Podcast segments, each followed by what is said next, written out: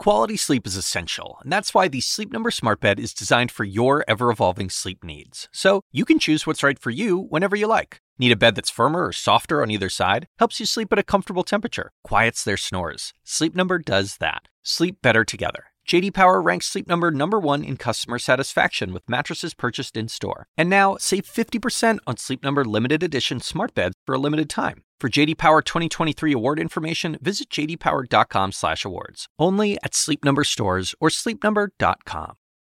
This episode is brought to you by Shopify. Whether you're selling a little or a lot, Shopify helps you do your thing, however you cha-ching. From the launch your online shop stage all the way to the we just hit a million orders stage. No matter what stage you're in, Shopify's there to help you grow. Sign up for a $1 per month trial period at shopify.com slash special offer, all lowercase. That's shopify.com slash special offer. Was anyone at the Justice Department watching that hearing last night? Anyone? Bueller? The lead starts right now. A criminal case proven against Donald Trump, according to members of the January 6th committee. They say they exposed the former president's determination to hold on to power and his unwillingness to call off violent rioters at the Capitol whose terrorism scared even Secret Service agents. Will Attorney General Merrick Garland take any action against the men behind the treason? Plus, Republican Congressman Lee Zeldin shockingly attacked at a campaign rally by a man who tried to stab him. And the very brief stint in custody for the man arrested has Zeldin and others sounding off.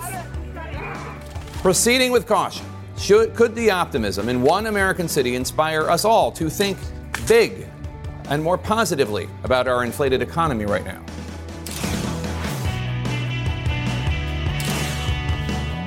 Welcome to the lead. I'm Jake Tapper. We're going to start today with our politics lead and a clear sign from the January 6th House committee that they believe it is time for Attorney General Merrick Garland to charge Donald Trump with a crime.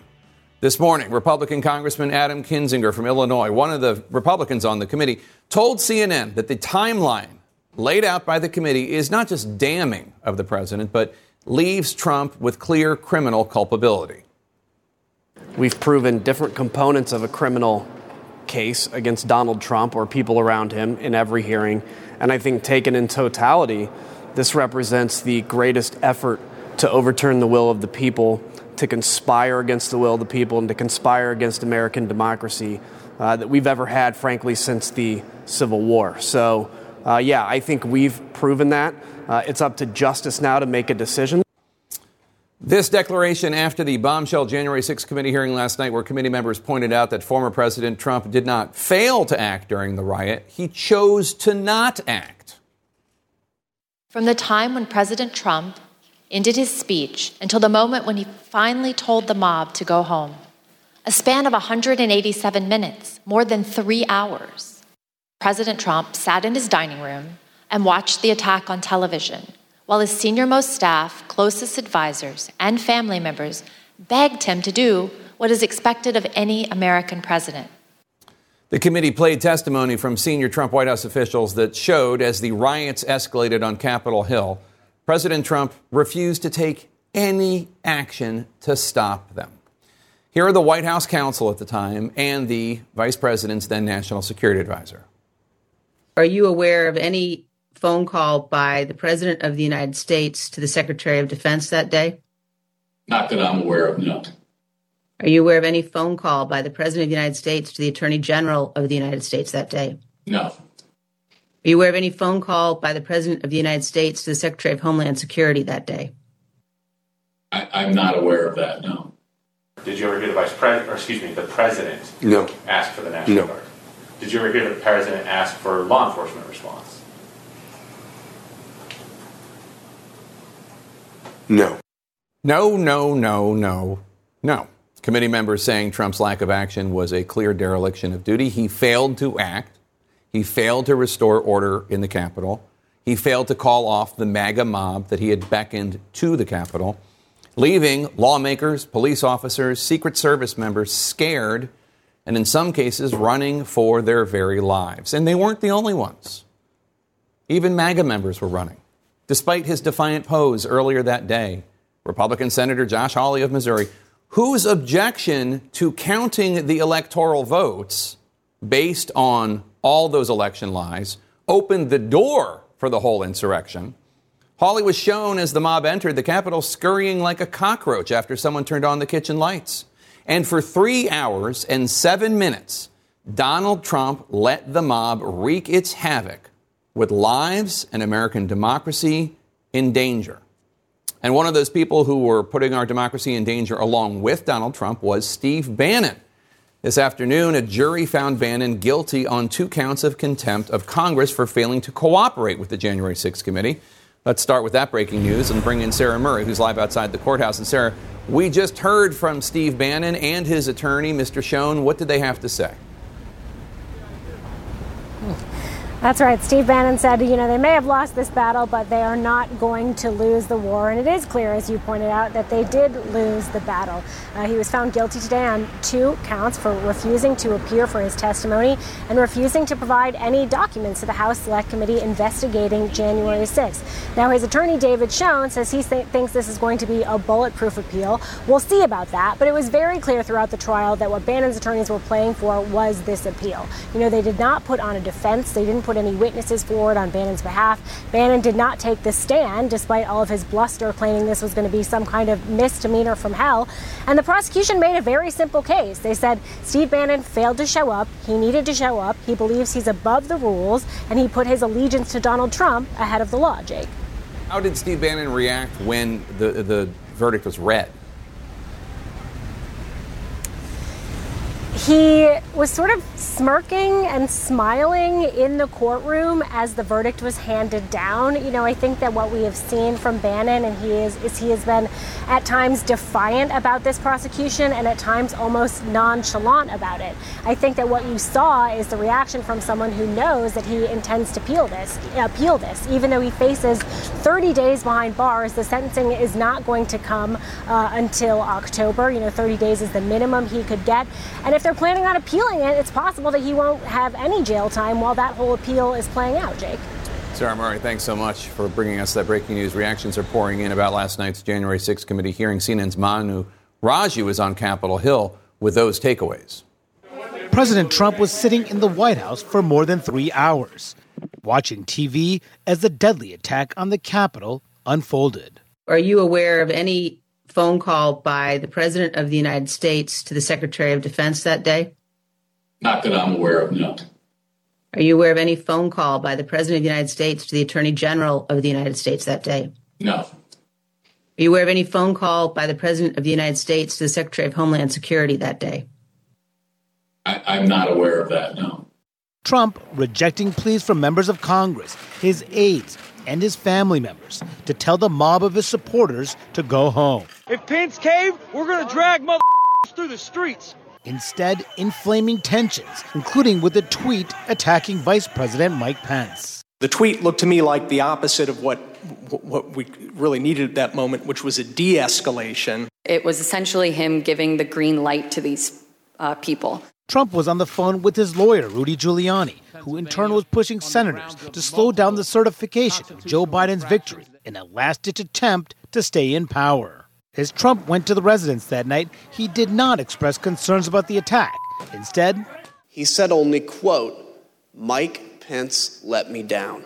But the committee revealing that Trump's actions endangered Pence's life. Radio communications from the VP's Secret Service detail showing the chaos, with rioters just feet away. Oh, they got through the building. Hold. Open that door up. If we're moving, we need to move now. Copy. If we lose uh, any more time, we may have we may lose the ability to to leave. So if we're going to leave, we need to do it now. They've gained access to the second floor, and I've got public about five feet from me down here below. And this testimony from a White House security official whose identity was kept anonymous for his own safety. The members of the VP detail at this time were starting to fear for their own lives. There were calls to um, say goodbye to family members, so on and so forth. Even the day after the attack, outtakes of Trump's speech show he refused to say the election was over. But this election is now over. Congress has certified the results. I don't want to say the election's over. I just want to say Congress has certified the results without saying the election's over, okay? The committee plans witness interviews behind closed doors in August and then more public hearings in September. Some members believe they have laid out a criminal case against the former president. I think the, the president certainly has criminal exposure. Now, one of the things that the committee plans to be doing during August is to figure out the mystery behind these apparently missing Secret Service texts from January 5th and January 6th of 2001 that apparently were lost because of some phone migration issue. As one member of the committee, Jamie Raskin, told me last night, he said a lot of details have come in, leads have come in. We're trying to fill in those details. He said, "quote We're going to figure out the whole mystery of the Secret Service texts." Jake. I hope they do. Manu Raju, thanks so much. With me to discuss our former January 6 Select Committee investigator John Wood and former Trump White House press secretary Stephanie Grisham. Uh, John, let me first get your reaction to the jury here in D.C. finding Steve Bannon guilty today on two counts of contempt of Congress for not uh, abiding by subpoenas uh, for his participation. What does this mean for the January 6th committee going forward, and what do you think it means for Bannon? Well, I think it sends a message to other witnesses that they better cooperate. You know, the jury was given a choice between guilty or not guilty, but if they had the option of really, really guilty, they probably could have picked that. Um, and I'm going to be like Joe Namath here. I'm going to give you a guarantee. I guarantee you that this verdict will not be overturned on appeal. The district court judge, Carl Nichols, was a Trump appointee, a former Supreme Court clerk, a brilliant lawyer. I'm sure he handled everything exactly right to make sure it won't be overturned on appeal. So it looks to me like Steve Bannon's going to go to prison. Stephanie, uh, about last night's hearing, we heard testimony um, that numerous White House aides were pleading with President Trump during the riot, asking him to do something to tell the rioters to go home, and he kept on refusing and refusing. You were still part of the administration then. Does that accurately describe what you heard from your colleagues at the time? Because I know I don't think you were in Washington at the time. No, I actually was in Washington, Okay. but I was working. Yeah, I was working remotely. Um, yes, that that sounds right, just from what I was hearing from people. But also, that was something that would happen often with COVID. People would be pleading with him, please wear a mask, be an example for the country. So there was always a group of people trying to get him to do the right thing. And you know, watching those outtakes from the video just brought back so many memories because again, we would give him a script, the speechwriters would write something, and then he would rewrite it and do his own thing. John, um, you were with the committee from the beginning. You left last month to run uh, for the Senate from, in Missouri, I believe, as an independent. Correct. Correct. Um, so, Congressman Adam Kinzinger, uh, your fellow, you're actually a Republican, but you're I am a. Republican. So, your fellow Republican Adam Kinzinger said that the committee has laid out a clear criminal case against Donald Trump. Um, based on your conversations with the committee, do you think it's likely that they're going to refer charges to the Justice Department? Uh, and what do you think the Justice Department is going to do either way? So I can't tell you anything about any internal deliberations within the committee, but I will tell you this.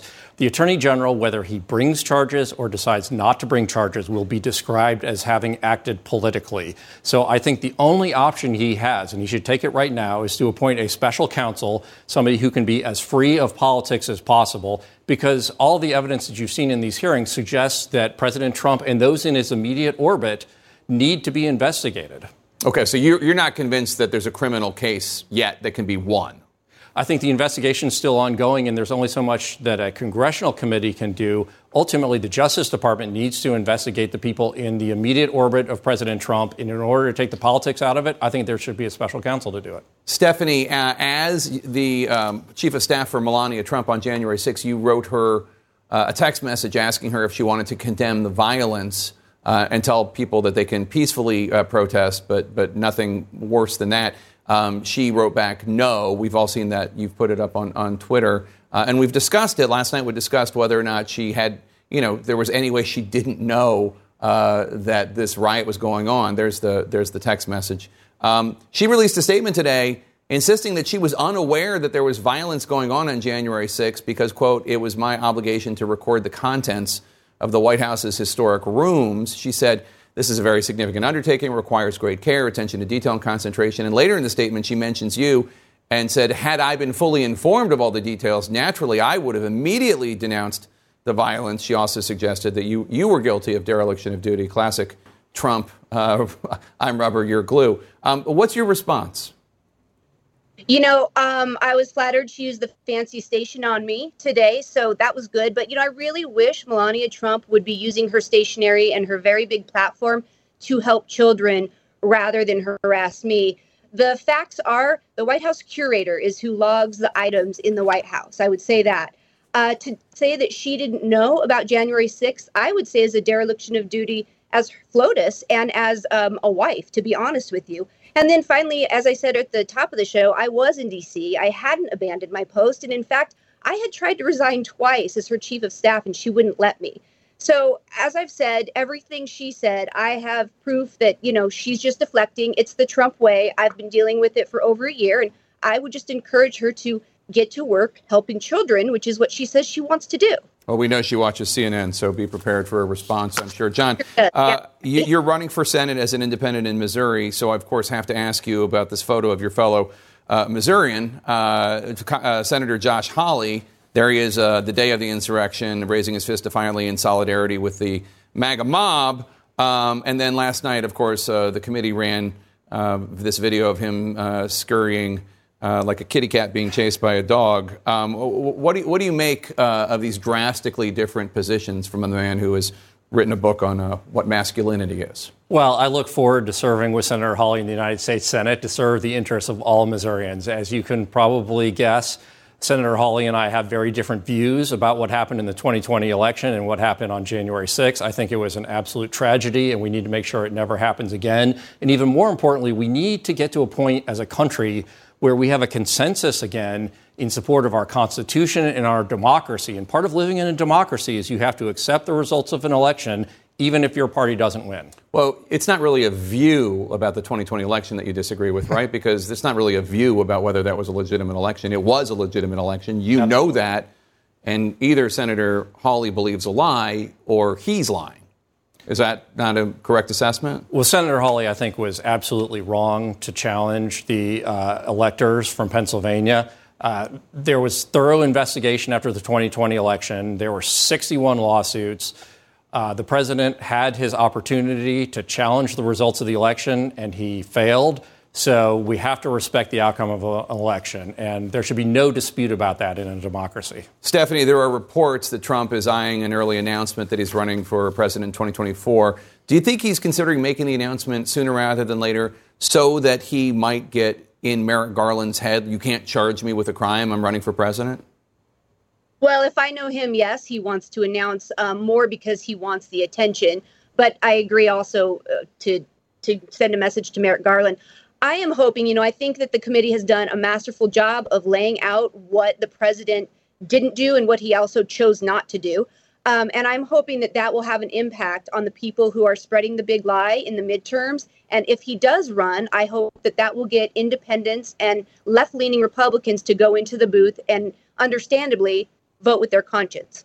All right, Stephanie Grisham, John Wood, thanks to both of you. Really appreciate it. Coming up next on the lead, the attack at a campaign rally. Shocking. Republican Congressman Lee Zeldin, running for governor in New York, he was rushed on stage by a man armed with a sharp, sharp plastic object wrapped around his knuckles, trying to stab Congressman Zeldin. Thankfully, he did not succeed. The arrest and fallout that has Zeldin outraged, plus a much needed agreement between Ukraine and Russia today, even as Putin's war drags on. Stay with us.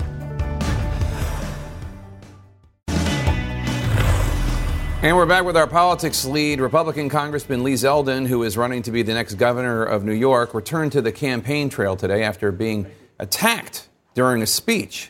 Zeldin's campaign says the man you see climbing onto stage here attempted to stab Zeldin with what local officials call a sharp plastic object. A source familiar with the incident confirms the New York Post reporting that this is what the suspect was holding a plastic self defense keychain the congressman, who is an Army veteran, was able to grab the attacker's wrist and stop him from stabbing him. 43 year old David Jakubonis has been charged in the attack. He's already been released, however, because of New York's controversial no cash bail law. CNN's Erica Hill is live in New York. Erica, thankfully, the congressman is okay. Um, but we should note this New York law allowing a suspect to be released has become a major focus of the Zeldin campaign today, and understandably so. Yeah, it has. It's been a major focus today. He was back on the campaign trail at an event this morning. And frankly, it's been a focus uh, for some time for the congressman. So this goes back to a law that was passed in 2019 that did away uh, with this cash bail for most misdemeanors and non-violent felonies. So the charge that we're talking about for this man who allegedly attacked the congressman on stage last night is a Class C felony. That's the least serious. Uh, he's charged with attempted attack in the second degree. When this law was passed, again, uh, it was done so that people weren't sitting in jail if they couldn't pay for that cash bail. But it's been controversial. There's been a lot of pushback since it was passed and then went into effect. And there have been some changes, Jake, since it went into effect in 2020. But you can expect you're going to hear a lot more about this moving forward. Erica, we, we just heard from one of the men who helped detain the suspect on stage. What did he have to say?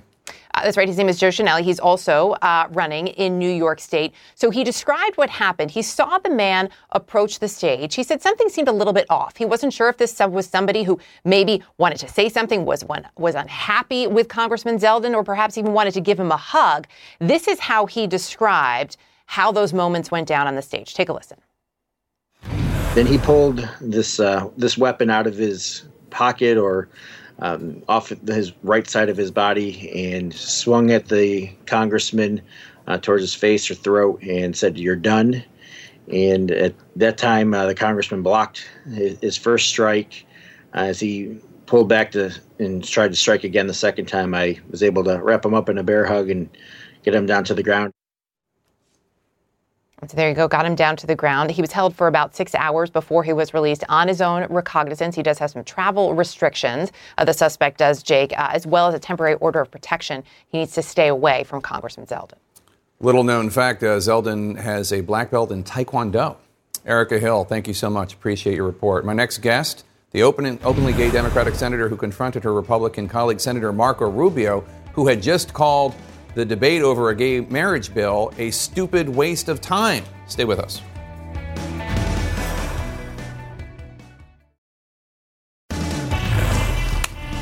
Turning to post Roe America and our politics lead and the push to codify into law possibly vulnerable rights that the Supreme Court had previously affirmed, such as the right of same sex couples to get married. Shortly after the House passed a bill that would have afforded such protections to LGBTQ couples earlier this week, reporters caught up with Republican Florida Senator Marco Rubio as he was getting on an elevator to find out how he was going to vote. Rubio, who was up for reelection this year, told journalists that the bill was nothing more than a quote, stupid waste of time. Those remarks as he was getting on an elevator with the first openly gay senator ever elected to Congress, Wisconsin Democrat Tammy Baldwin. And Senator Baldwin joins us now. So, Senator, what, what did you say when he got on the elevator? Well, of course, uh, I, I had to make an elevator pitch, right? I only had a short time, but I, I, uh, I he was kind of shocked, I think, to see me standing there after uh, uh talking with uh, your reporter. And um, I really did talk about uh, why it's needed at this point in time and why it's not a waste of time to the many uh, gay and interracial couples that live in Florida. Uh, and uh, what is, uh, uh, you know, he's obviously not convinced. Um, but I said, we'll we'll be talking. Uh, but as as you know, I am working very hard to identify a 60 vote majority in order to pass this legislation um, to safeguard these these rights, and um, I'm going to continue doing that job. So it sounds as though, even though he had just said a vote on whether or not you can legally get married to whoever you want, uh, even though he said that in your presence was a stupid waste of time, it sounds like your approach to him was not one of anger, but one of, of reason. Is, is that, am I reading you correctly?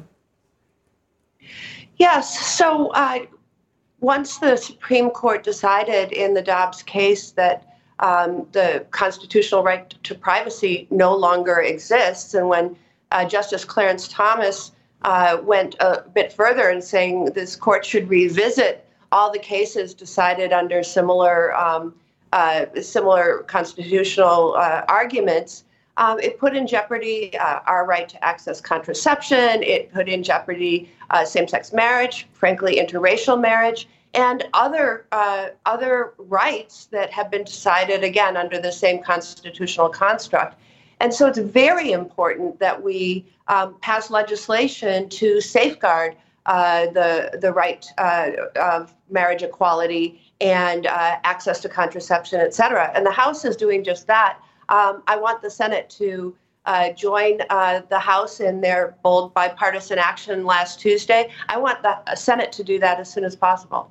So, as you know, we have Democrats and Republicans, liberals and conservatives on the lead, and, and I just just to tell you what a conservative or a Republican might say in response to what you just said, uh, they would say, first of all, yes, Clarence Thomas wrote that, but uh, Samuel Alito, who wrote the Dobbs opinion, said that basically, I'm not Clarence Thomas is wrong. We're not going to revisit all those other cases. They would so that's one. Uh, that you know this issue Dobbs is different because it's uh, issues of life as opposed to the other things contraception, sodomy, and and, uh, and same-sex marriage. And then second, um, you brought up interracial marriage, Loving and uh, Loving versus Virginia, which Clarence Thomas, who was married to a white woman, uh, did not bring up. So how would you respond to that? Their, their, basic argument is Democrats are just doing this to scare people to try to get uh, their voters to the polls. This is not a real threat. Well, this isn't a partisan issue at all. And in fact, that's why I feel very um, hopeful that we will uh, have more than 60 votes in order to codify the Respect for Marriage Act.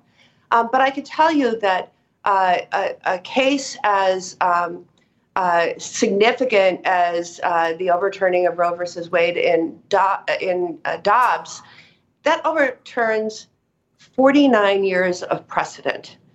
Women in America have less freedom today than their mothers and grandmothers had. And there has been much written already about the uh, vulnerability of other rights um, that were decided in the same manner as the court approached Dobbs. And so there is uh, a lot of uh, fear. There's a lot of, uh, there's a, certainly full understanding that um, were it not for the Obergefell decision, which created marriage equality in the U.S., um, that there are many states that wouldn't have that right. And so this um, uh, is simply a bill to say that the full faith and credit uh, of the United States will be placed in the legal enactments of other states. And um, it will require um, recognition. And it's a very important step forward. Uh, and, and we can't forget, uh, it wasn't so long ago that we were still working um, to try to legislate marriage equality. Right. And uh, marriage is something that confers hundreds of rights and responsibilities. Yeah. Um, things like being able to visit your uh, spouse in the hospital if they're ill versus being viewed as a legal stranger. And yeah. so these are real life things that we need to fight for. And I know your fellow Wisconsin Senator, Republican Ron Johnson, just announced last night that if the bill comes up, he will vote uh, in support of it. But my understanding is right now you need 10 Republicans and you only have five. Is that right? I think there's a number of folks who uh, are choosing to make their announcement on their own time. I've had some encouraging conversations uh, uh, where we started the conversation. They're going to read the bill. We'll talk uh, either later this weekend or early next week. But I think we're getting really close. All right, Democrat from Wisconsin, Senator Tammy Baldwin, thank you so much. We should note uh, we reached out to Senator Rubio to come on as well. He has an invitation to join us anytime to discuss this or anything he wants. Now to our health lead. The White House just now briefing reporters on President Biden's health. The president, of course, testing positive for coronavirus yesterday. Mr. Biden is fully vaccinated. He has had two booster shots. We're told he is experiencing mild symptoms. Let's bring in Jeff Zeleny. He's at the White House. Jeff, what do we know about how President Biden is feeling today? Well, Jake, the White House is clearly trying to make a point that President Biden is at work. He's just doing so remotely. Just a short time ago, he actually had a virtual uh, meeting with several of his advisors uh, trying to highlight uh, gas prices and how they've been falling every day for uh, about a month and a half or so. He said he he feels better than he sounds. His voice was a little bit low, and it uh, you know he sounded like he was experiencing mild symptoms, as we've said. But there is a briefing going on right now, and Dr. Ashish uh, Jha, the, the uh, COVID coordinator, just said a few moments ago the president is in good spirits. He's feeling well. And he had this to say about how the president was doing earlier this morning and how he's eating. Um, and as you all saw just a few minutes ago, the president is doing better. He slept well last night. Uh, he ate his breakfast and lunch. I fully. He actually showed me his plate. Didn't ask about the menu, but I did see an empty plate with crumbs, and did, yeah. I have some guesses about what was there, but didn't ask. No comfort food. Didn't. So the White House is clearly viewing this with a bit of humor as they are uh, really essentially explaining how the leader of the free world is isolating for the next five days in the residence of the White House, which is on the second floor behind me here in this building. So the president is uh, really only encountering face to face a limited number of advisors. He had his uh, his daily presidential brief. Of course, that is the uh, threat assessment that was held virtually. He had a virtual meeting with his national security team. Of course, the White House releasing photos of most of these, trying to make the, the point that he is working. He, of course, is being treated for a Paxlovid as well. That's the antiviral. His temperature rose a bit overnight to 99.4. The White House pointing out that that is slightly less than the level of a fever, but he's given uh, Tylenol uh, just as a precaution. He's off his other medicines, uh, blood thinners and cholesterol medicines. But uh, we also learned today, Jake, 17 people have been identified by the White House Medical Unit as close contacts of the president, and all of them are following the guidance as well. Jill Biden, for her part, the First Lady, is isolating separately. She's tested negative, but she's at their home in Wilmington. Yeah, Jake. and the Vice President, Kamala Harris, also testing negative today. Thank you so much, Indeed. Jeff Zeleny. Appreciate it. Coming up next, the deal struck today between Ukraine and Russia after months of war, and this one could help the world's entire food supply. Stay with us. Topping our world lead today, finally a deal between Russia and Ukraine that could benefit millions. Unfortunately, it's not a ceasefire on the raging land war, but it is something, an agreement to unblock ports in the Black Sea, ports that are critical for distributing grain around the world and easing the global food crisis. Both Russian and Ukrainian officials agreed to not attack ships carrying grain out of those critical ports. But as CNN's Nick Robertson reports for us now, Ukraine and Russia remain a long way from any true peace. In Istanbul, the biggest diplomatic breakthrough in Russia's war against Ukraine. A deal to ease Russia's stranglehold on Ukraine and get its grain, one fifth of the world's supply, to market. It will bring relief for developing countries on the edge of bankruptcy and the most vulnerable people on the edge of famine. Since the war began, Russia has attacked and blockaded Ukraine's ports, burnt wheat fields, stolen harvests from farmers. Until now, Russia has been holding the world's grain hostage. The New Deal aims to end that by creating safe shipping channels, using Ukrainian pilots to navigate through sea mines. Implementation overseen by Turkey includes inspecting cargoes. Russia's defense chief and Ukraine's infrastructure minister sign the deal, but not with each other, separately with the UN. Tensions remain and the deal fragile, with no hard ceasefire at ports. An advisor to President Zelensky's chief of staff tweeting, in case of provocations, an immediate military response. Ukraine does not trust Russia I don't think anyone has uh, reasons to trust Russia. We invest uh, our trust in the United Nations as the uh, driving force of this agreement. Speaking in Istanbul, Russia's defense chief indicating what they got from the deal. The UN lifting restrictions on their food and fertilizer exports, despite their responsibility triggering the current calamity. Ukrainian officials say 20 million tons of grain are stuck in port, and exports could begin in days, likely using ships stuck in port since the war began.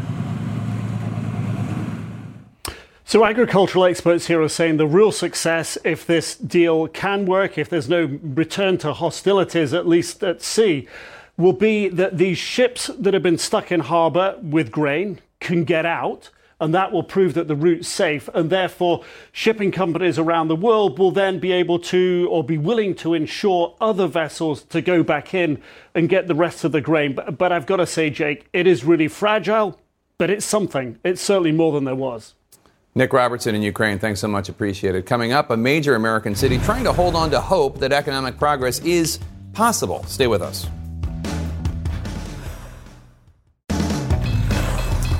In today's Money Lead, a look at real people coping with life amid high inflation, economic uncertainty, and toxic politics. Our latest polling shows a whopping 79% of the American people feel things in this country are going badly right now. But in Lansing, Michigan, CNN's Miguel Marquez found glimmers of something that the polls don't measure. Sloppy Joe night at the Dykstra home. Nate and Treya Dykstra emerging from the pandemic stronger than ever. They have a new baby, bought their first house three years ago. Nate took a new job with a 50% pay increase and promised he'd never have to go to an office again. My old employer was going to eventually force everyone back into the office. This new role is permanent remote. So I can work from home forever. Still, it was tough. How difficult was it to get through the, the pandemic? Took a huge toll on my mental health. For them, it's still the pandemic, not economic concerns that color their outlook and guide their decisions. Today, saving cash, a priority. We stopped traveling for the pandemic. We started investing more in like the house and trying to build equity. and Lansing, where they live, is booming. Michigan state capital, GM, makes five vehicles here and has announced it will invest $2.6 billion on a new battery plant for electric vehicles. What an exciting day. Local companies expanding too. Neogen, specializing in food safety, announced a $70 million expansion, bringing more high income jobs here.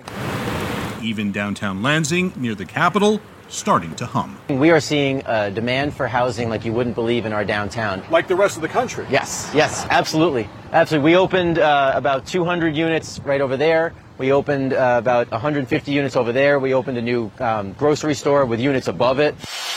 Sean Elliott is a Lansing builder, contractor, and commercial real estate owner. Today, he's helping build a new downtown restaurant. This is actually going to be a vegan restaurant that we're bringing to the mid Michigan area. It's going to be called Veghead. During the pandemic, he went down to three employees. Today, he has nine and would like to add at least two more. Rhea Van Atta owns a business dedicated to all things Michigan in Lansing's Old Town. She too is hiring, but I'm nervously confident and enthusiastic about what's going on. I mean, what do you You're do? You ner- have You're to nervously stay. confident. You're nervous about what? I'm nervous of what might be. Like, what if I have purchased all these things for the holidays and then there's a big recession and no one wants to buy it? It's basically the best described as it's a very weird economy. Michigan economist Scott Imberman says coming out of the pandemic, businesses and consumers are being hit in ways we've never seen. I'm not sure we've really experienced anything quite like this, where you have uh, an inflationary environment with a really strong labor market. For families like the Dykstras, the worries less about the economy and more about the general direction of the nation. Everything seems to be a controversy these days, and I'm just scared that it's going to be like a civil war coming in eventually because both sides politically are, are pretty angry at the other half of the country. Despite the boom times, worries about where the nation is headed, keeping expectations low, and some families staying close to home. So nervously confident seems to be what a lot of us are feeling these, these days. But what, you know, what, whatever the case, with, with all the stuff that people are dealing with, there's one thing that was crystal clear: work from home. Both the mayor and the business owners we spoke to said it has to be pared back or ended altogether if they want their communities to thrive. That is something, whether you're in Lansing or Midtown Manhattan, cities across this country are going to have to deal with in the months and years ahead. Jake. All right, Miguel Marquez, thanks so much. Fascinating report. First, here on CNN, the Secret Service under scrutiny. What sources are telling us about the investigation into phones and text messages of 10 specific U.S. Secret Service staffers? That's next.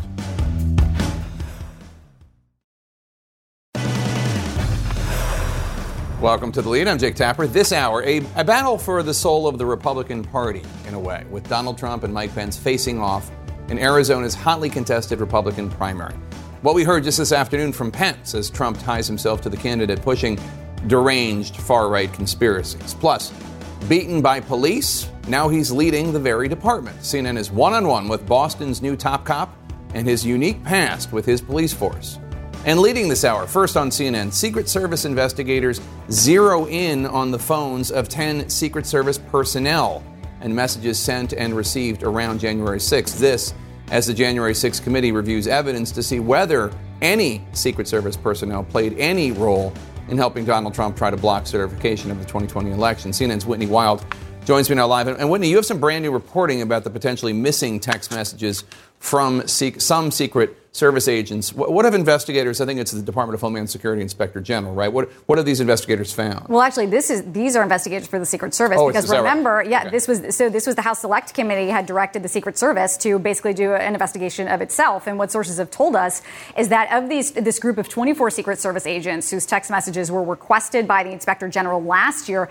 10 of those people had metadata on their devices that showed that text messages were exchanged between January 5th and 6th, 2021, but the content of those text messages was lost due to a data migration that started about three weeks after January 6th, but prior to this uh, request from the IG.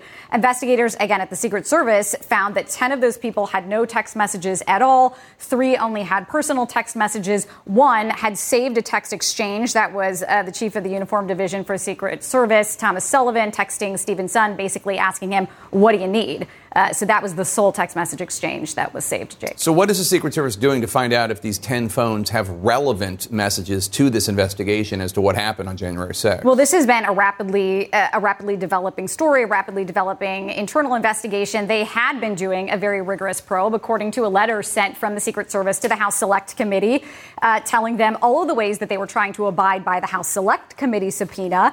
on July 19th, the Secret Service told investigators they had planned to conduct forensic examinations examinations of available devices that were used by the identified individuals, additional follow up interviews with uh, the identified users to determine if messages were stored in locations that were not already searched by the Secret Service. But, Jake, the reality here is all of those efforts have to stop because, as CNN first reported yesterday, the DHS Inspector General has told the Secret Service this is now a criminal probe. Stop investigating yourself, Jake. So there's a member of the January 6th committee, Zoe Lofgren, Democrat of California. She says that Tony Ornato, Robert Engel, and the driver of Trump's presidential SUV on January 6th have all retained private counsel. Just to remind people, Tony, according to Cassidy Hutchinson, Tony Ornato told her a story in front of Mr. Engel that Trump lunged for the wheel and lunged for him because mm-hmm. uh, he wanted the SUV to go to the Capitol.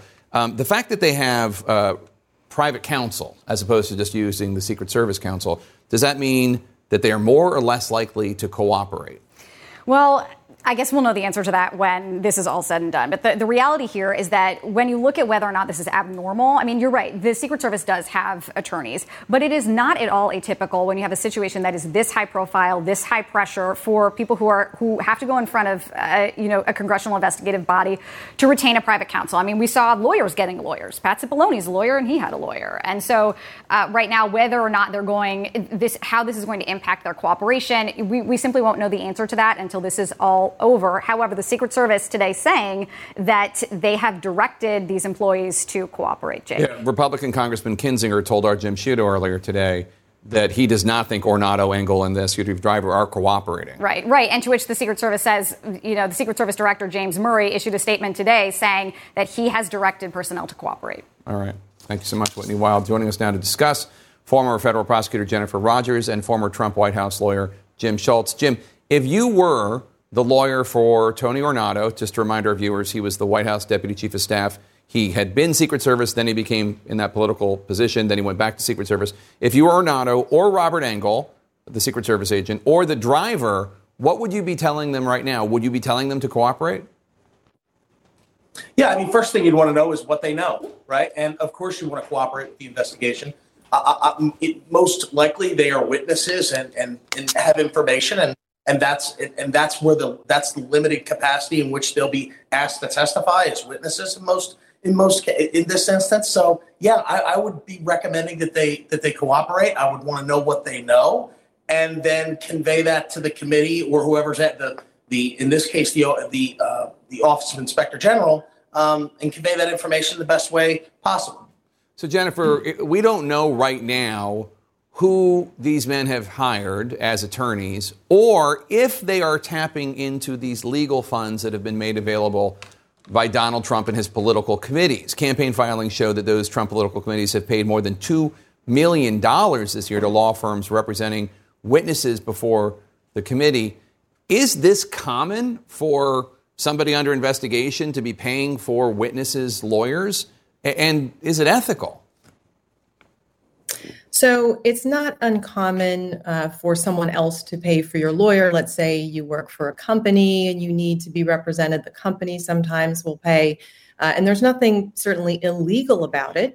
Uh, there's also nothing unethical about it from the lawyer's perspective, unless the lawyer is not representing the client. Like, in other words, if the lawyer really is acting in the interests of the person paying the bills instead of the person he or she is representing, that's unethical, but otherwise not. So the question really becomes is the lawyer representing the client's best interests? And that's something, frankly, that the committee and certainly DOJ, to the extent it ever gets there, needs to be asking about and thinking about and suggesting to the witness if you don't think your lawyer has your personal best interests in mind here, you might think about getting another lawyer. That's a warning that prosecutors and presumably uh, the congressional select committee will will make to witnesses in a circumstance like this. And Jim, one of the reasons I ask is because the, at the end of one of the committee's hearings last month, the one featuring Cassidy Hutchinson, uh, the vice chair of the committee, Congresswoman Liz Cheney, revealed that some witnesses were, were allegedly receiving messages from people in Trump's world that she suggested was witness tampering, perhaps. Here, here's one of her examples. Take a listen.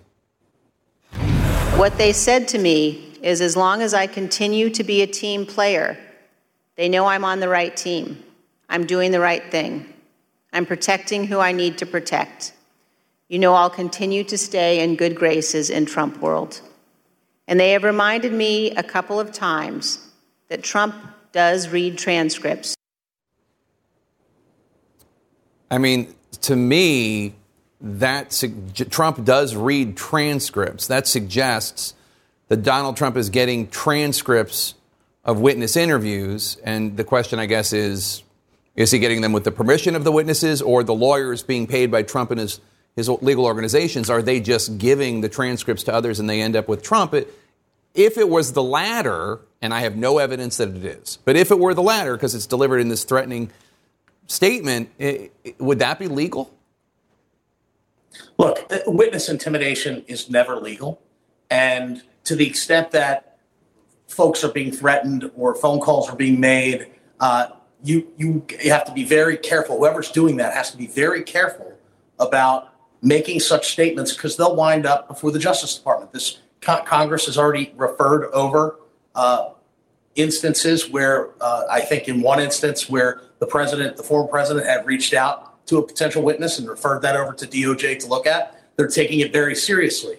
But if you have competent, you have good counsel and that counsel is representing you and that counsel has the obligation to you as the as the client right? So if that count if you have good counsel they have to be acting in the interest of the client and not the interest of someone else involved in the investigation regardless of who's paying the bill. So i agree with jennifer's analysis on this but at the same time you know the thuggery and phone calls and threats are something that has to be taken very seriously what about sharing a transcript, uh, your your testimony t- transcript to to other people without permission? Is that is that legal? Well, that would be something that the lawyer would have to consult with his client or his or her client on and obtain permission.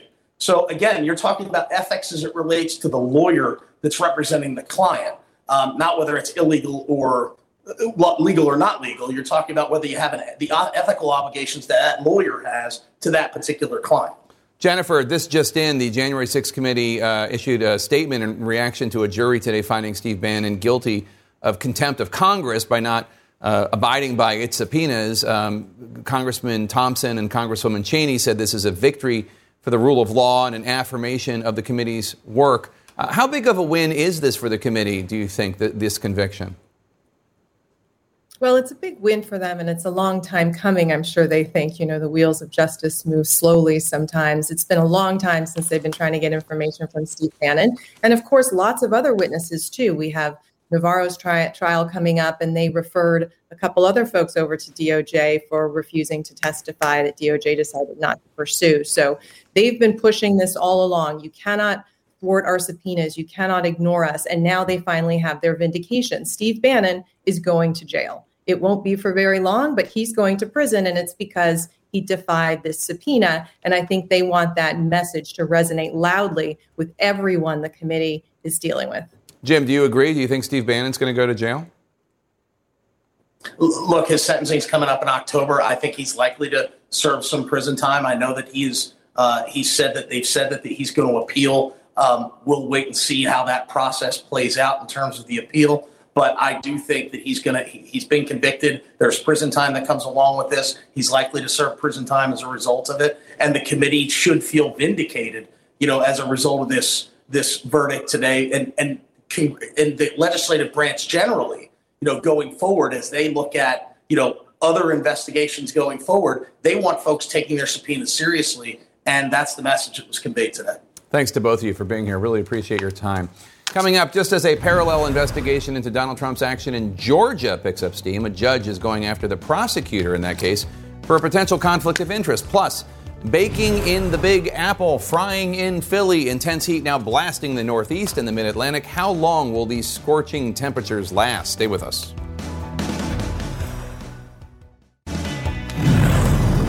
In our Earth Matters series, the city that never sleeps is now the city that overheats. New Yorkers facing the most consecutive days above 90 degrees in years. DC, Philly, Boston, all are going to approach 100 degrees on Sunday. The West is baking too. Vegas temperatures were 90 or above all night for the first time in nearly 20 years. CNN's Polo Sandoval's in New York City. Uh, Polo, how are New Yorkers braving this blistering weather? As best as they can, Jake, especially as they face the possibility of facing the longest lasting heat wave in over a decade uh, if that forecast turns out to be true. When you look at these numbers uh, coming from the National Weather Service, it seems that there is at least no end in sight, or at least not going to be over anytime soon, with the temperature expected to into the upper 90s, potentially even 100 degrees here in New York City on Sunday. It is why officials here in New York City went ahead and scaled back the New York City Triathlon that is scheduled to go down on Sunday. They have uh, scaled back the distance for the running and the biking portion. Uh, not far from here, actually, in Boston, officials there are deciding to just uh, postpone it altogether and holding that event in August when they hope things will cool down. But really, what we're hearing from New York City officials here is really the warning that we're hearing from people across the country, which is continue to stay hydrated, out of the sun if possible, and to check on those most vulnerable, as they are the ones that certainly uh, uh stand the biggest risk. All in all, about 85% of Americans expected to see temperatures that will surpass 90 degrees. New York City and several other uh, regions like Philadelphia, you mentioned, Boston, all uh, going to be really in a sort of a state of, of emergency with health uh, heat related or heat related uh, uh, alerts that are in place into the weekend, Jake. All right, Polo Sandoval in New York, thank you so much. It's not just New York, of course, experiencing a record long heat wave. I want to bring in CNN meteorologist Allison Chinchar. Allison, what's going on for the rest of the country? Well, over 80 million people in the lower 48 are under some type of alert. And again, it's pretty widespread. You've got warnings that stretch from California all the way over to Massachusetts. So again, you're talking a lot of people that are impacted here. Now, for some of these areas, Oklahoma City, Wichita, Little Rock, you're getting those triple digits back again with very little break. But even places like Dallas, Houston, a lot of these cities have been dealing with this prolonged triple digit temperatures for a very long period of time. And for some of them, it feels like it's been never ending. And the thing is, when we talk about that climate shift in temperatures, that is kind of what we can expect in the future, where these heat waves are lasting longer. They're becoming more frequent. But also, the flip side to that is the extreme temperatures themselves are reaching even higher levels. You're talking more and more records being broken. And we're also going to experience that this weekend. 35 locations have the potential to break record temperatures either Saturday or Sunday for this upcoming week. Again, when you talk about the overall expanse of this, it's the combination of the prolonged period, but also the temperatures themselves. Look at some of these heat index numbers for the Northeast 100 to 105 degrees. The forecast for Boston, Jake, on Sunday 98 degrees. If we hit that, it will break a nearly 90 year record that is in place. All right, CNN meteorologist Allison Chinchar, thank you so much. And these heat waves happening globally right now are just a symptom of a larger problem, of course, the climate crisis. My next guest ran against Joe Biden and made the issue his top priority. What does he say now about President Biden's approach? That's next.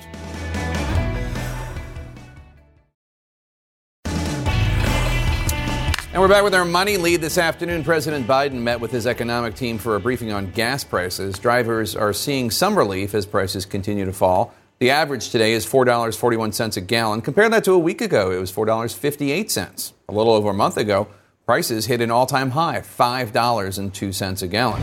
Joining me now to discuss is Democratic Governor Jay Inslee of Washington State. Governor, Drivers in Washington state are paying $5.17 per gallon on average right now, much more than the national average for gas. That price, of course, includes a 49 cent per gallon gas tax, one of the highest in the nation. Washington state has. President Biden encouraged states to suspend those taxes. You won't do it. Why not? Well, I'm joining a lot of folks, including the Republican Party, that doesn't think this is the best solution to this because uh, essentially, when you do a gas tax holiday, the money doesn't go to consumers. The vast majority of it goes to the oil and gas companies. They just soak it up. They they reap that. They've already got windfall profits. They would just use this differential and add it to their profit margin. The bulk of it would not go to consumers. And it's not a, a solution to this problem. We know this is caused by Putin's war in the Ukraine and increased demand those are the, the real reasons for this. We are happy that uh, things are coming down, and I, and I, th- I think there's good reason to believe actually that that's going to continue. So my constituents are not thinking this is a solution to the problem, and they're turning to, to, to longer term problems they've got of not being able to breathe because of forest fire smoke and, and dying because of heat stroke. That's what's really on their minds. Well, let's turn to that because obviously that's related to the climate crisis. You focused your entire 2020 presidential campaign around the climate crisis. If you were president right now with this House and this Senate, so 50 50 Senate, what would you be doing to address the climate crisis that President Biden is not doing? Well, I think he's doing what he should be doing in the sense that he did everything he could to get this through the Senate, but he ran into 51 uh, bricks, 50 of which are Republican Party. Don't forget that. And now he's turning to the, the, the number of tools that he has today through executive action where he doesn't have to drag the Senate with him. And he's got now five buckets that I believe he is looking at. Uh, one, to really use his clean air, his clean air law and his uh, at least eight uh, regulatory measures, which I don't even believe this Supreme Court could stop, in reining in ozone and particulates which can increase health of Washingtonians, but simultaneously reduce uh, uh, climate change gases. Uh, he can, um, you know, when you're when you're in a hole, stop digging. He can reduce infrastructure that we know won't be useful decades from now, and offshore wind and leasing on public lands. Public don't want does not want leasing on offshore waters right now with all the attendant dangers in that regard.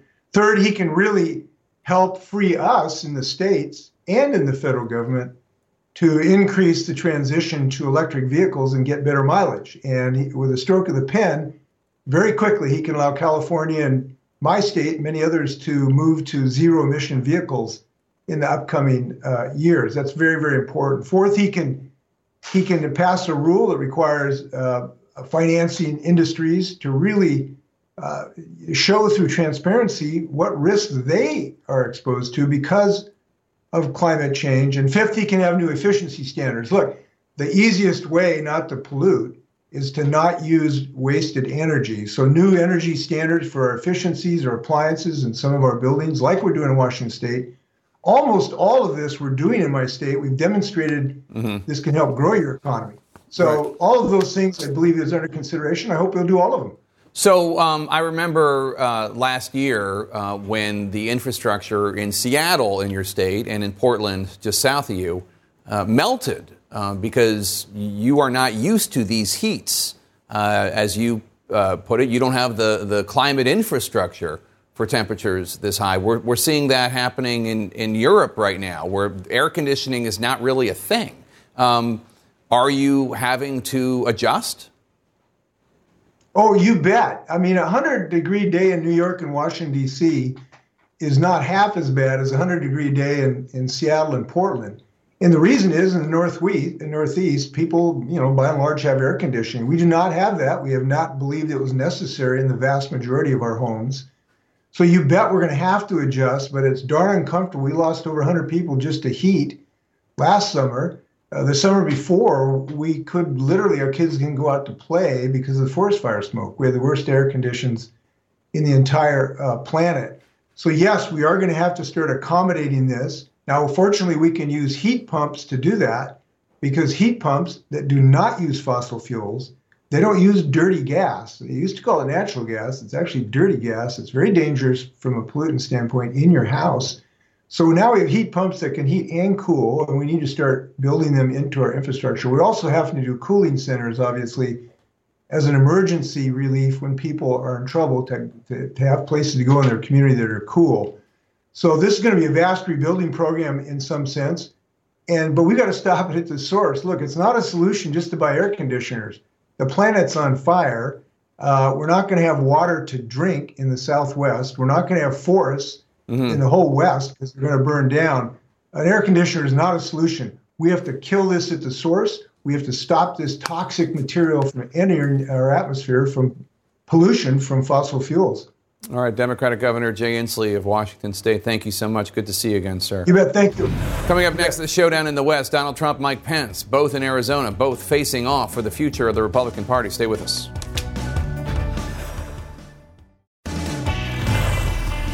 Topping our politics lead now, a Republican face off in Arizona could foreshadow the 2024 presidential primary race.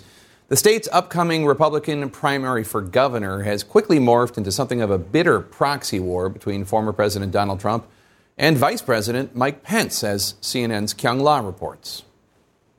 A showdown in the desert over the future of the Republican Party. Mike Pence and Donald Trump at odds yet again, this time in the hotly contested GOP primary for Arizona governor. The former president has endorsed Republican candidate Kari Lake. She is my complete and total endorsement. A former Republican. I registered as a Republican. Turned independent. I was really fed up. Turned Democrat. I registered as a Democrat. Turned Republican again. The Republican Party party of solutions. Her campaign is centered on the lie that Donald Trump beat Joe Biden. We may not be able to save the whole U.S. as long as that illegitimate president's in the White House. She spouts far right conspiracies. We had major election fraud. Hundreds, 200,000 minimum ballots were trafficked by mules. I'm Kari Lake. Like Trump, Lake made her name on television.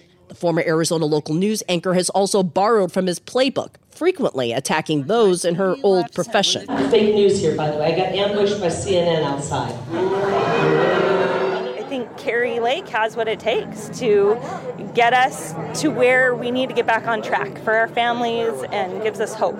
Lake has a message for a base and only that group. The question is, is that group large enough to win the Republican nomination? How are you? Republican gubernatorial candidate Karrin Taylor Robson, another leading contender for the GOP nomination, says it's not. How do you run against an opponent who is backed by a popular former president? If you like Donald Trump's policies and record of, of limited government, low tax, pro business environment, and somebody with a track record of success, I'm your candidate. If you want somebody who is a, a big personality, then Kari Lake is your candidate. Robson's strategy to win the GOP nomination is to consolidate support of traditional conservatives helped by Pence's Friday rally. Arizona needs Karrin Taylor Robson. Robson also has the support of Arizona's outgoing Republican Governor Doug Ducey, who attacked Lake's support for Trump as a matter of political convenience. Kari Lake's misleading voters with no evidence. She's been tagged by her opponents with a nickname,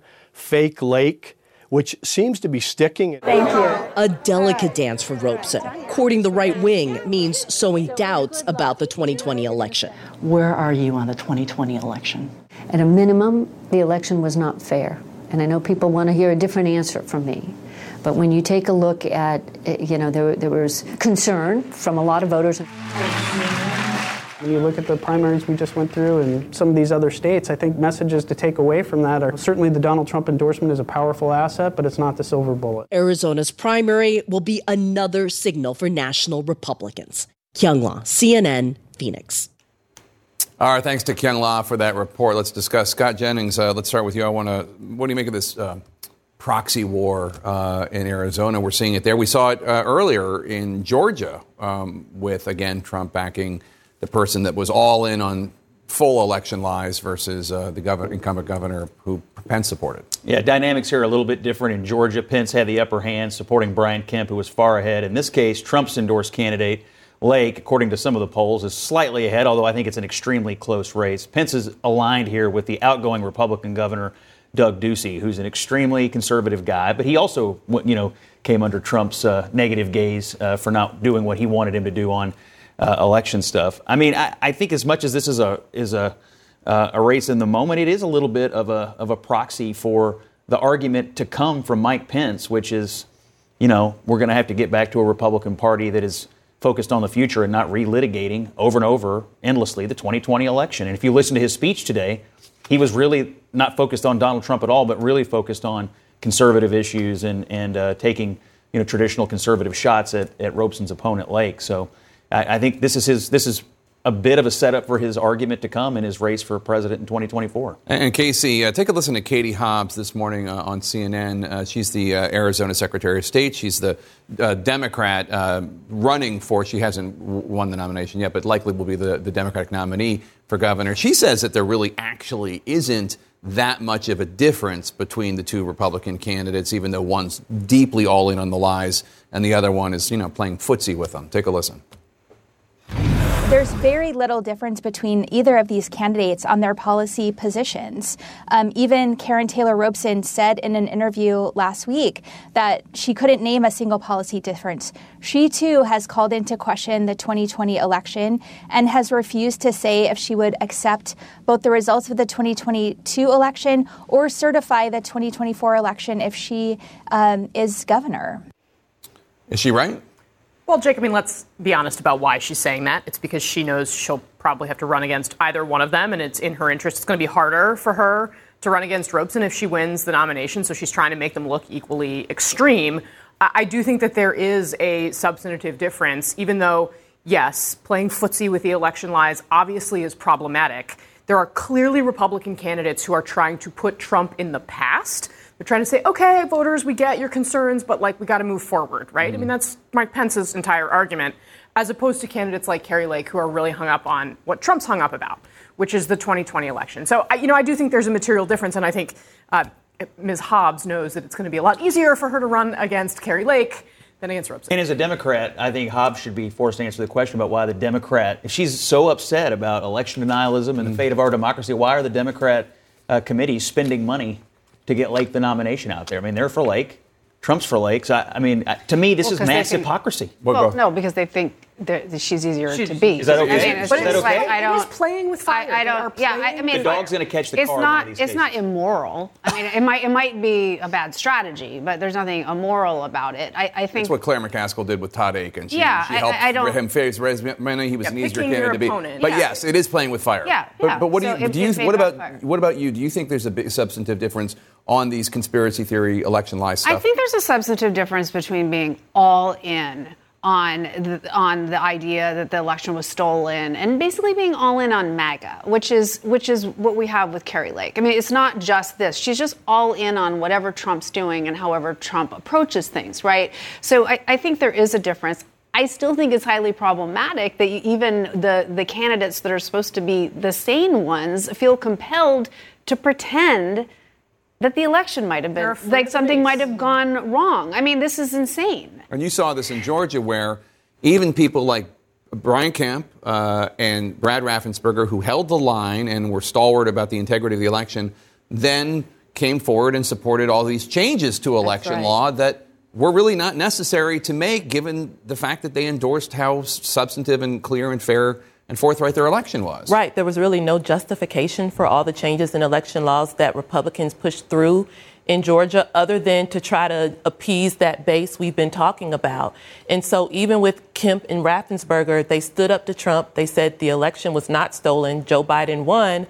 But then in some ways, they still caved to the base. In some ways, they still adhered to the principles of the election lies, even if they had even if they said the election lies weren't true, they still adhered to those principles. And we're seeing that in so many states because, as Casey said, these Republican candidates don't think they can win the primary without doing that. Can't. I mean, that's the reality. I mean, this is what Donald Trump has unleashed, right? I mean, he, the difference between him and all of the Republican nominees of the past was that instead of acknowledging that there was an element of the party that wanted this kind of thing, I mean, look at John McCain and Sarah Palin. I mean, I think they would look back and say that was a mistake, but he would at least stand up and push back against the element of the party. Trump unleashed it, enabled it, talked to the farthest fringes, to the frankly, you know, white supremacists, the Oath Keepers, the Proud Boys mm-hmm. stand back and stand by.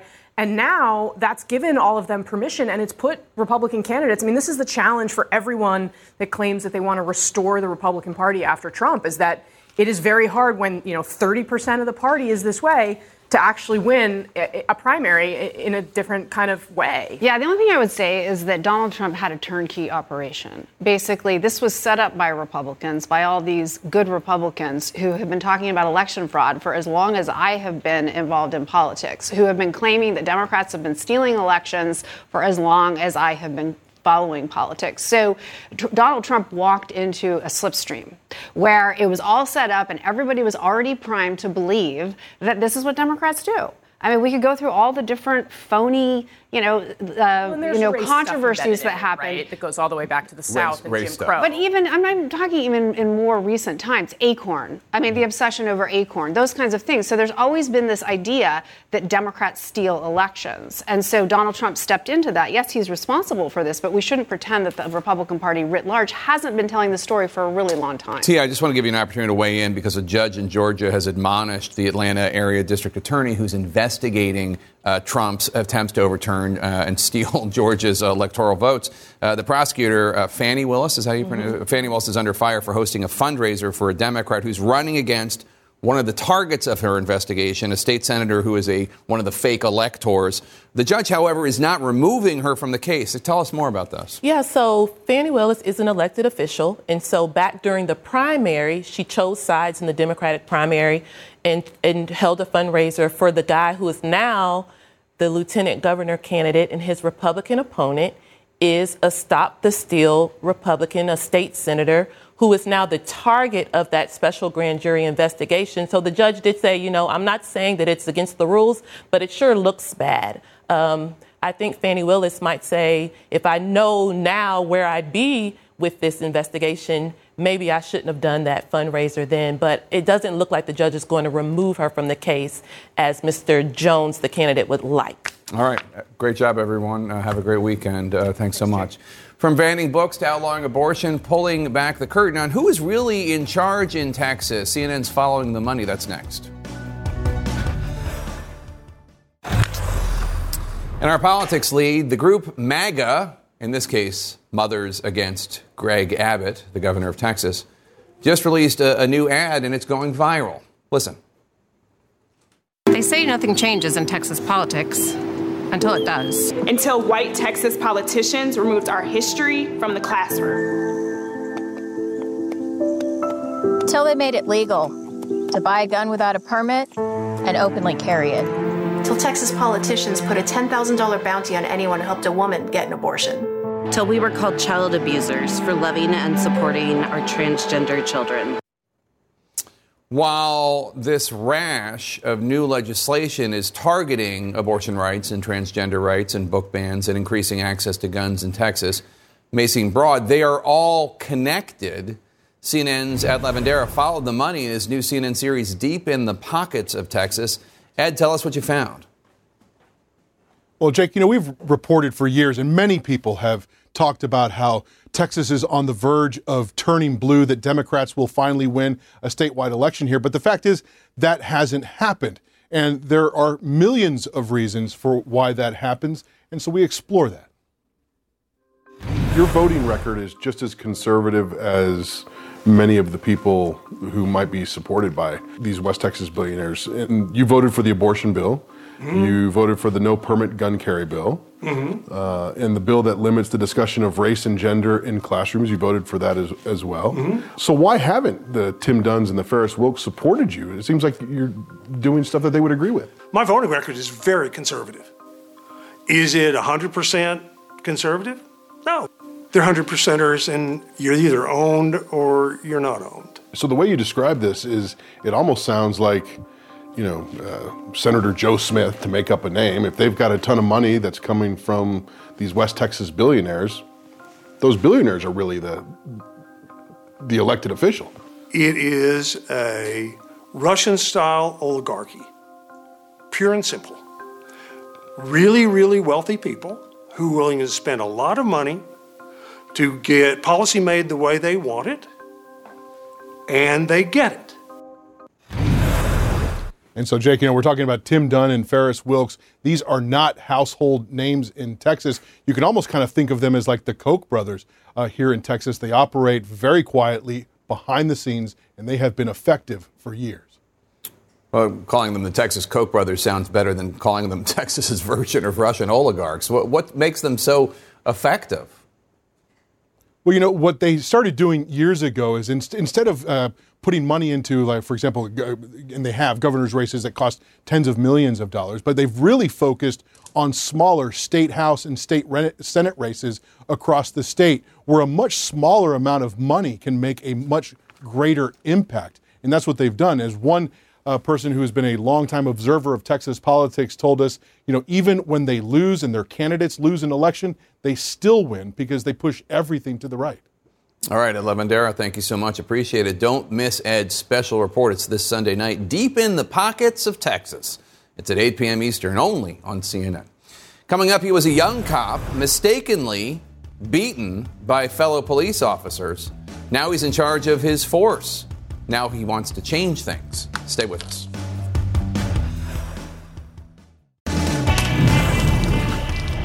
In our National Lead, a homecoming story for the new Boston Police Commissioner. After two years running the police department in Ann Arbor, Michigan, Michael Cox is headed back home to Boston. And as CNN's Brynn Gingras reports for us, Cox himself was once the victim of police brutality in Boston. And now he says he's determined to improve relationships between officers and the community. You've had a lot of roles in BPD. How does commissioner sound? It sounds different. There's no doubt about that, but I am excited. Boston's new police commissioner, Michael Cox, has a past that brings a unique perspective on policing today. I also, you know, had a pretty bad experience in the police department early on, understanding that, you know, the worst in policing, if it's not you know, addressed, if it's not checked, if the culture is not monitored, bad things can happen. In 1995, Cox was an undercover officer. While responding to a call one night, he was beaten by fellow officers who mistook him for a suspect. They left Cox bloodied and bruised after discovering his identity. He was out of the job for six months before returning to the department, where he'd stay for 30 years. Why did you stay? You know, it, and it wasn't an easy decision at the time, but you know, one, I had served the public and I loved the job. I know all the good people that do this job. And, and yeah, there's some knuckleheads and people like that that are out there sometimes in these places, but the reality is back then I was saying, that's not what policing is, and if I leave, you know, how am I helping it get better? Cox never fully told his story publicly until two years ago. Motivated by the protests following George Floyd's killing. I just felt like, what is happening? You know, what is happening with the world around policing? Like, this is a profession that's needed everywhere. We can do it better, absolutely, but the people that do this job are doing it for the right reasons by telling my story and, you know, try to explain to people there are people in law enforcement that care and I'm one of them. I do consider this a homecoming. Now, the native Bostonian is poised to lead one of the largest police forces in the country. What do you say on day one to your rank and file? They need to know that they're supported. But it's not just morale of the officers, it's also morale of the public, expectations of the public, public trust. You know, we need to build that up again, and sometimes that means, you know, taking criticism, revisiting some of our history, just to acknowledge it and then move on and say, you know what, we're here. We now have a commissioner who understands deeply what it means when our systems don't see everyone. A lesson Cox didn't expect to learn while serving his city, but now carries with him as he leads. Brynn Gingras, CNN, Boston. And our thanks to Brynn for that report. Cox starts his role August 15th. A big show coming up Sunday. The Republican vice chair of the January 6th committee is going to join me, Republican Congresswoman Liz Cheney of Wyoming. Also on the show, Republican Maryland Governor Larry Hogan. That's Sunday morning at 9 Eastern here on CNN. Until then, you can follow me on Facebook, Instagram, Twitter, and the TikTok at Jake Tapper, or tweet the show at the lead CNN. If you ever miss an episode of the show, you can listen to the lead from whence you get your podcasts. Our coverage continues now with one Mr. Wolf Blitzer right next door in a place I like to call the Situation Room. Until then, I'll see you Sunday morning.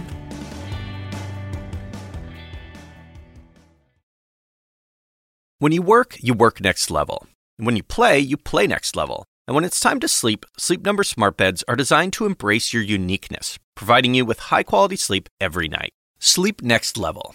JD Power ranks Sleep Number number 1 in customer satisfaction with mattresses purchased in-store. And now, the Queen Sleep Number C4 smart bed is only $1,599. Save $300 for a limited time, only at Sleep Number stores or sleepnumber.com. Prices higher in Alaska and Hawaii. Quality sleep is essential, and that's why the Sleep Number Smart Bed is designed for your ever evolving sleep needs. So you can choose what's right for you whenever you like. Need a bed that's firmer or softer on either side? Helps you sleep at a comfortable temperature, quiets their snores. Sleep Number does that. Sleep better together. JD Power ranks Sleep Number number 1 in customer satisfaction with mattresses purchased in-store. And now, save 50% on Sleep Number limited edition smart beds for a limited time. For JD Power 2023 award information, visit jdpower.com/awards. Only at Sleep Number stores or sleepnumber.com.